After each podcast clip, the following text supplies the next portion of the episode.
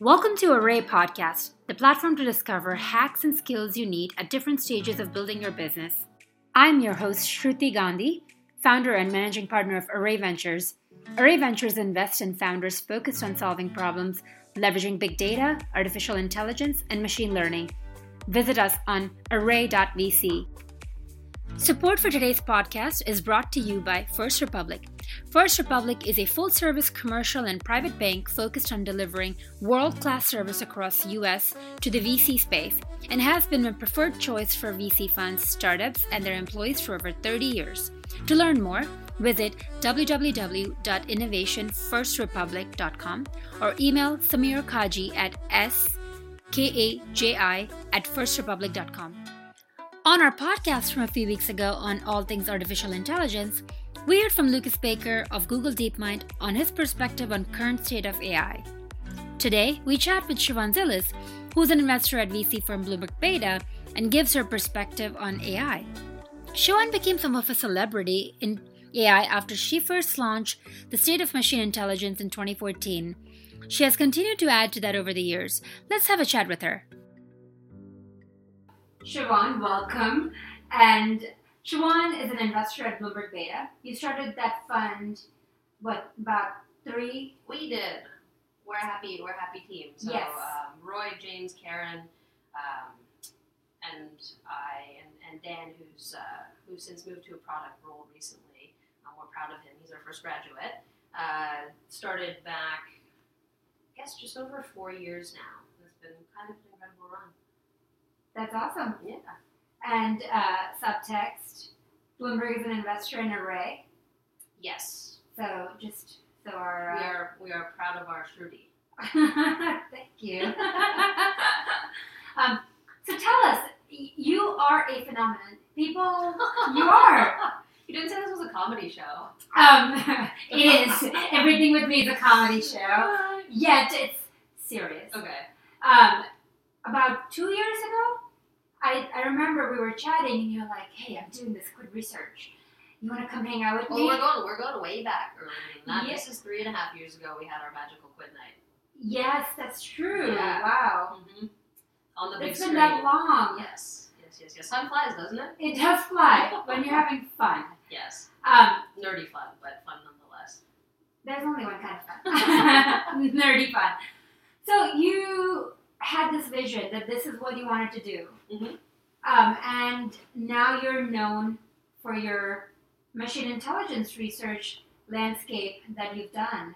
Was it was it something you put um, but like you, did you know it would get this big?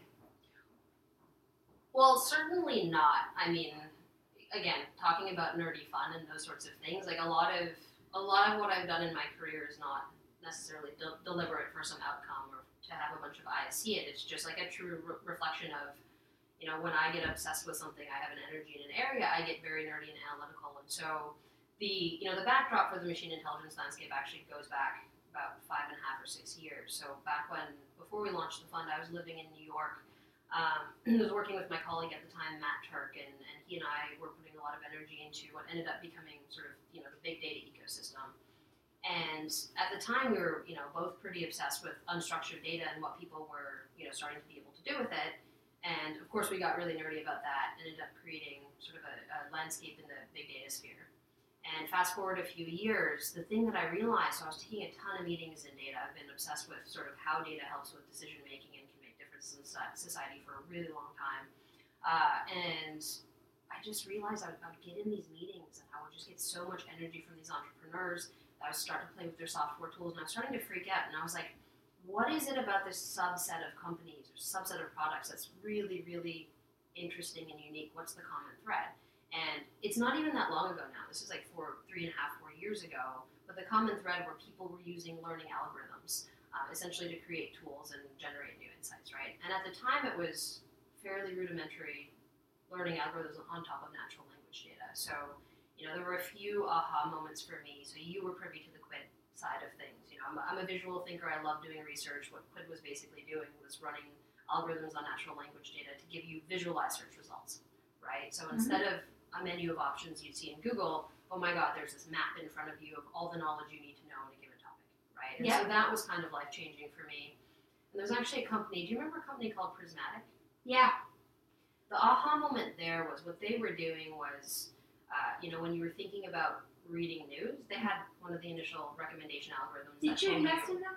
We did not. Okay. So they raised prior to us having the fund. Okay. Um, that didn't stop me from becoming friends with them and nerding out, which is you know what we do for our lives, regardless of whether we Mhm. invest. Um, but the thing that really got me there is it knew better than I did what I should read, right? You know, because we Mhm. as a default go to certain publications Right. or a certain type of thing. It was providing me novel recommendations that I was like, oh, I actually really want to learn more about that. It was Yeah. the first time an algorithm was smarter than my own brain and pointed me in a direction I wanted to go. And so it was just little things like that where it's like, wow, something special here. Mm-hmm. And it got to the point where, you know, I became very reliant on Quid and a handful of other tools. And I was like, well, you know, I'm actually at the point where I don't really want to do my job without these tools. I've gotten so much more productive. So it's like, if this is affecting my life so much, how is it affecting the rest of the world? And so, kind of ironically, I used a bunch of machine intelligence research tools to research machine intelligence. Uh, and it got to the Eating point. dog food, yeah. Yeah, exactly. But it, it got to the point where you know there were thousands of thousands. I think there were over two thousand companies in the first scan that were using learning algorithms in some productive way. 2000? Yeah, What is it now? self-proclaimed. Yeah. Right. And so again, a lot of this is not particularly complex algorithms. People are using Right. support vector machines to do various different tasks. Right. Um, and you know, of those 2,000 companies, there were a few hundred that were actually kind of making meaningful products. And I had this research just kind of like all sitting on my desk. I'd showed the chicken scratch to a bunch of friends, and probably about 20 people at a certain point that were like, Shivon, can you share that thing with me? And I'm like, this is chicken scratch. You don't want it. It's not cleaned up research. So it was actually uh, my partner Roy, and this is a way to motivate a Canadian. He was like, Shivon, you're being selfish with your research. You share. And so it wasn't the notoriety, it wasn't the eyes, it was literally just, he was like, you're being selfish. I was like, that's a good point. And so, um, you know, I put in a, that extra effort to kind of clean it up, turn it into something manageable, and you know, honestly just provide a write up, which was all of the things that were going on in my head at the time um, and, and my thoughts around machine intelligence. And it ended up being the most magical thing because it, you know, the reason I do this is I actually truly believe that machine intelligence is going to have a significant impact on the world. There are a subset of entrepreneurs that are building companies to solve problems that really matter, and I want to meet all of those people. And so, in publishing that report, the thing that I didn't realize was going to happen was the academics and the founders, you know, who at the, we're in a hype cycle now, but back then no one was paying attention to this. Machine learning was snake mm-hmm. oil, and those people found me, and they were happy to have somebody right. to talk to that was actually thinking about commercializing a lot of this research, Right. right? And so my life got a thousand times better. Um, yeah, and, you know, thank you to my partners and my fund for pushing me to even put that out there because I don't think I would have had the wherewithal to do it. Um, but it, it ended up becoming sort of this beautiful mousetrap to meet the people I was most inspired by. Have you kept up with it? Uh, the report? Yeah. Do you keep updating it? Yeah, so uh, version one was published in 2014. Uh, we did version two in 2015, and actually, kind of the one of the lovely things was the 2016 version. Um, James and I kind of tag team on everything at work, uh, and so we co-authored this one, and it's just been you know at least 10 times more fun to kind of do it with him because you know I kind of nerdily geek out on a lot of sort of the knowledge worker stuff and the vertical applications, and he's just completely you know if, if you kind of split up the stack Yeah. we both focus on applications, but he'll go further down as well. And so between us, like the tag team, you know, we, we kind of cut across more of the machine intelligence landscape. So it's just gotten better as a result of that. Well, you should add some array companies on there. Absolutely. but we're not, you're not going to get favoritism as much as I love it. Don't worry. It's all meritocratic. yes. Research Like should, as research and be. Harvard admission process. Yes. Done. Yeah. Um, and so, has that created an identity for you? And You tell me. it did. And Self awareness is not my strong suit. Uh, doubted. you are one of the most highly self-aware person and humble person I know. So, what as an investor? That's Yeah. that's a dream come true. You have a brand, which I know you do not like that word out there. Which what that by that I mean is you're attracting people you want to meet, as he said. Um, deal flow is good, but good deal flow, which fits your thesis, Mhm. is a better deal flow. Right. So this allowed you to do that. Now, how? What's next? So then, what was the the thing after that? What was the cherry on, on the icing that really kind of helped you pick? Like your time's limited. Mhm. So how did you go from there? So you got all this inbound. What do you know is real? And how do you know it's real? Well, so one of the interesting things about machine intelligence versus something like the big data movement, or we can call it that, um, is you know a lot of what was happening during big data era was we are creating, for example, more performant databases, right? And it's very well, it's not very hard, but you actually have to test the validity of a lot of that stuff. Whereas if you take a look at a lot of the applications of machine intelligence, their outputs are very human. They're for humans to make better decisions, and it's pretty easy to see whether or not they're solving the problem they're claiming to solve or not. Mhm. So there's certain things that don't fit into that category that are more underlying technology. For example, we're seeing a ton of stuff happening in sort of custom hardware right now Yeah. for deep neural nets and those Yeah. types of things. Um, but a lot of the stuff on the application layer is meant for a human to consume to make a better decision. Mhm. Uh, and so a lot of the companies that you know that we see, the conversation isn't even necessarily about the algorithms. It's just you know sort of a deeper understanding of let's just take image data for example, right? Because we can do fairly advanced computer vision, what suite of problems in the world can we now unlock? So you know a very visual example of this is we invested in a company called Orbital Insight Mhm. that realized you know if you think about macroeconomic indicators, historically have just been terrible, right? And terrible is a relative thing, right? We've done our best, but again, it's the government kind of, you know, polling and sampling infrequently to figure out the state of the economy as it relates to whatever data point, Yeah. right? But you know what happens is you start to get more frequent, higher resolution satellite imagery. Well, those images are great, but it's not really economic to scale human analysts looking at all of it. But wait, what happens when you can actually use computer vision algorithms to, for example, extract what's the total above ground supply of oil in the world, um, or you know, basically, what's the capacity of ships in a given dock, right? There's this whole suite of intelligence that becomes unlocked, and Mhm. now, now you don't have to ask, for example, China what their vegetation index is likely going to be for the year. You can actually just see it, Mhm. right? Um, and so, you know, you could look at that category of company and be like, huh, I wonder if their deep learning algorithms work. But the output is just, it's very human, it's Mhm. very obvious. We can understand it in economic terms. And so, uh, in terms of the is it real, is it not real, the, the only places we have to be kind of really scared of that are sort of more on the horizontal platform level. Well, I think if is it real or not real is also well, if you can do it, someone can someone else do it. Yeah, and I think that's a that's a good point. I mean, one of the things we've seen, and this is okay, is is there has been so much incredible research over the past two or three years in machine intelligence, um, and a lot of that research has been open sourced, and so there's a lot of value being created. One of the questions you have to ask if you're a VC is you end up having to invest in a company that will create ROI. That's a constraint on what we do in life, right?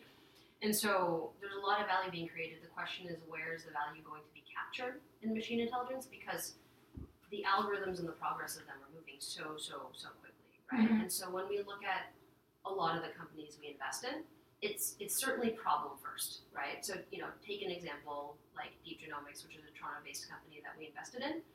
Um, they're using deep learning to understand relationships between genotype and phenotype data, right? The suite of algorithms they use is going to change over time, Mhm. right? You're not investing in an Right. algorithmic technique. You're Right. understanding in a group that understands both learning algorithms and cell biology, Mhm. and you're hoping that they're going to iterate over time. Right. And I'd say that, pretty much without exception, in the 40 plus machine intelligence companies we've invested in, we're investing in teams that are constantly staying on top of research and Okay. understanding where to update and when. That's interesting. Yeah. Yeah, there's a lot of uh, AI, machine intelligence, machine learning investors out there right now. I think um, it's been hard to decipher what's real and not, and I think it's a great way that you break that down. And it's it's less real and not real and more what are you taking to market and why. And Yeah. so for us, I think one of the difficult things is uh, if you are selling machine intelligence capabilities to someone else, that's often difficult to market. Right. Um, but if you are solving a business problem, that's a little bit easier. Mhm. That being said, you know, you kind of do have to break apart, for example, machine intelligence from something like data science. And so the differences, you know, between those in my head are one of the lovely things we've seen in the last couple of years is enterprises truly getting more data literate, Mhm. right? Make Yeah. better decisions. And so, you know, we've made investments in companies like, for example, Domino Data Lab, Mhm. uh, because we realized companies initially were like, what's this whole data thing? We're going to hire a single data scientist. That person's going to be a magical unicorn and they're going to, you know, find patterns in our data. They realize, wow, we need to scale these teams up very, very. And so, you know, you've, you've seen this movement because the organization is getting so much more data literate and um, statistically literate, the need for the equivalent of what happened with developer tools Mhm. in data science, right? And so the same thing's going to happen with sort of you know more complex machine learning eventually. But again, these are all just stages, right? Um, data science is is kind of a little easier for an organization to understand, I think, um, on average, because it's in some ways smarter business intelligence. Yeah. Who doesn't want that? Well, that's the thing, though. Like, do they know what they're getting or buying? Because they've gone through this before. Most organizations have gone through the business analytics, business intelligence phase before, and then there was pure analytics tools. Yeah. So, how is the sell being made today? When you, even if it's something that's solving a real vertical problem, Mhm. How is a sell being made today that's better than what they sold five years ago with the other tools? Well, so if you, if you think about it, it's targeting a different subset of people, right? So business intelligence tools historically are for pure business users. What's happening in the realm of data science? You still you still need some technical background in order to be able to do data science, Mm-hmm. which leads to a couple of different problems that you want to solve here, right? Right. Which is you've got a lot of people, for example, at your organization that are perhaps SQL literate, Right. that are trying to learn Python and R and these other packages, and you know how do we provide a safer place to do that? How do we let these people actually collaborate? When you think about sort of business intelligence tools like a Tableau, it's not you don't have to collaborate to create the result. Right. This is a much more team oriented and creative process, and so when that's the case, anything you you can do to facilitate sort of cohesion there and reduce the replicability of a lot of Mhm. effort is hugely valuable. Right. Um, because I'm sure you've seen the same thing I've seen, which is organizations are trying desperately to hire more and more and more data scientists, and they don't know how to find them. Right. So anything you can do to give data scientists time back Yeah. to do actual analysis versus like grunt work and replicating things and getting people up to speed is massively valuable. So do they have a budget for the? Is it the data science team, or is it who's buying it in a corporation? Because that's another confusing Yeah. thing. They all want to do something, Mhm. um, but is it case by case? Is it the CMO team? Is it the CTO team? Is it the data science team? Who is buying it? So the data science budgets seem to be more readily available. One of the more interesting questions is around um, thinking through a more enterprise-wide machine intelligence strategy, which is when I'm saying machine intelligence strategy, the thing I'm talking about is less data from a business analytics perspective and Yeah. more how do we create, for example, human out-of-the-loop systems that Mhm. power our own software, Mhm. right? And one of the complexities there is, um, you know, if you think about what happened in big data era, you could just tell your data infrastructure team, go figure out Hadoop or go figure out Spark. And it was sort of this siloed thing that a current team could do. Right. One of the challenges in machine intelligence is, you know, if you think about what does it take to create one of these Right. closed circuit applications, well, you need someone who understands the data itself Right. how it's being stored, you know, how frequently it's being updated, in. Uh, you need somebody who understands what the current algorithmic techniques are, what they can actually do with that data, Right. and then how does that actually translate into changing an existing product or creating a new product. And oh, by the way, what's the appropriate UI Mm-hmm. on the front And it's end all like to be able to many capture cells. I know. Yeah. and so that's actually one of the the more interesting things that, for example, James and I have been trying to figure out is um, because it involves integrating many functions. Where does the you know Yeah. where does the puck stop there? Yeah. Uh, and you know you see you see organizations like a Facebook, like a Google, or like a Bloomberg who had to deal with massive data volumes and providing insight early on naturally have structured to co-locate a lot of those capabilities. But if you're a current Fortune 500 org Right. that hasn't done that, like how do you begin to do that? Yeah. And so we're very very early in the process of you know The figuring out. data. Yeah, And exactly. yeah, it's a big problem. I mean, and so it's um, yeah, I think that's a problem where we had a write up yesterday on what comes first, the data or the algorithm? And it was Lucas's Lukas Biewald from Yeah. Flower. Lucas is the best. Yeah, and it was uh, we discussed we discussed that um, on that podcast. So what's next, Shivon? I think you did this landscape. Yep. And um, are you expecting you'll go to some other work? Are you done with AI? Are we? I Are don't, we think- already? I don't, I don't think one has an option to be done with AI. Um, what's interesting now because it's like, how do you, how are you even a data company that isn't using some sort of algorithmic technique? It's Yeah. just implicit now, right?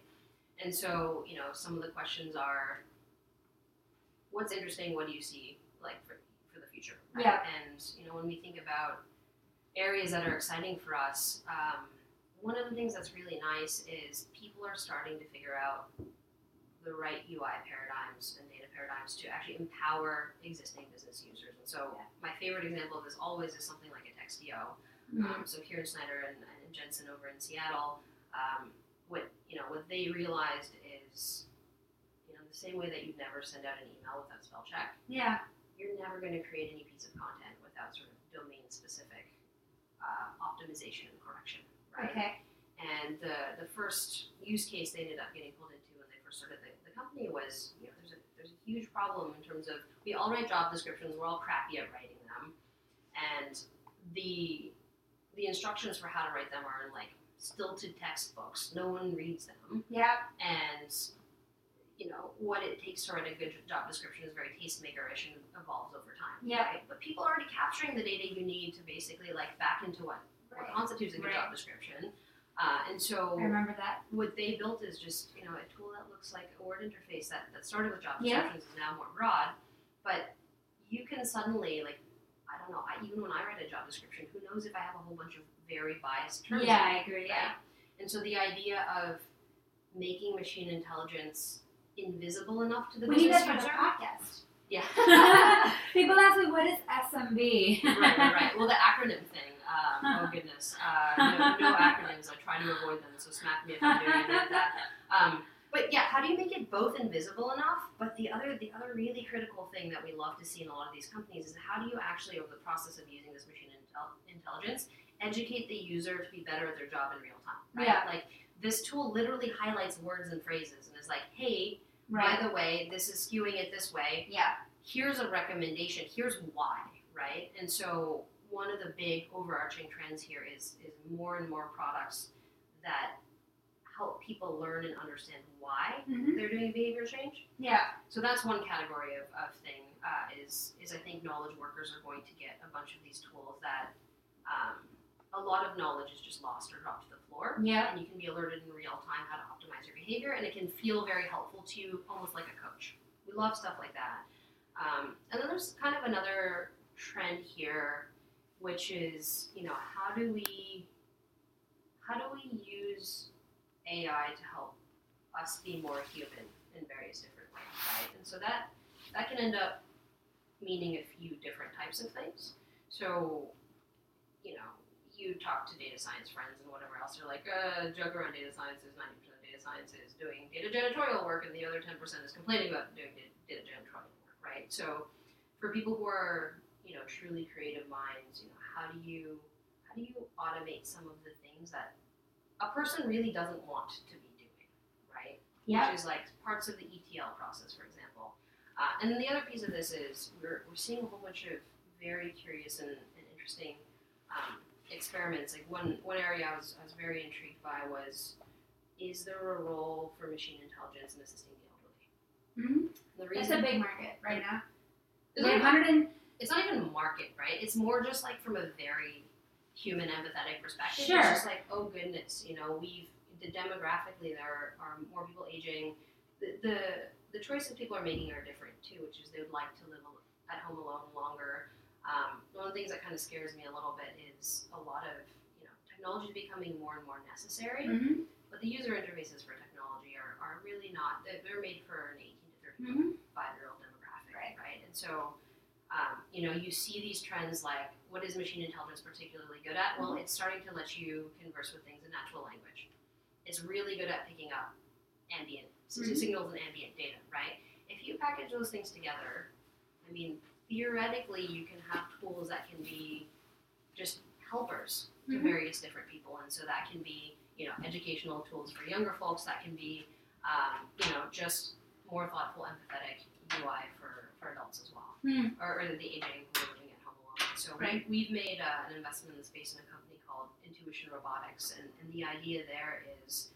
Um, in a very thoughtful, respectful way, provide someone a piece of technology that's more accessible to them in their home, and let them, you know, essentially converse with people that are important to them. Let them deal with elements of sort of, you know, social loneliness, Yeah. and, and just stay stay better connected and um, remember certain things in their lives that may have become difficult for them. Right? Have you thought about the opportunity of creating work for that workforce at all? Um, because that is constantly on my mind. Um, people retiring early if they can, and then not. There's they're not going to be Uber drivers. They're not going to be Right. uh, grocery baggers. So what is it? What and so that that keeps me curious Yeah. in that category as well. I've thought less about work for that category and more about meaning. Mm-hmm. Like meaning is a big thing. I think that, that we think about a lot. Um, and you know, if if people are getting retired and they do have longer lifespans, it's like how can you how can you still retain uh, sort of a sense of, of meaning and of, of connectedness, which are Mhm. very overlapping concepts, right? And so a lot of what we think about there is staying more connected with community and how, for example, software products or machine intelligence help you do that. Uh, and then also we, you know, we've been working with uh, an EIR at our fund just to, to think about, for example, what is what is the role of storytelling Hmm. in our lives? Um, and again, with these more natural language interfaces, Yeah. is there something to be done around storytelling and, and allowing people? I think this applies, you know, to the aging populations, but to the populations in general. What is? Can we help storytelling and conveying of your experiences and sharing of experiences?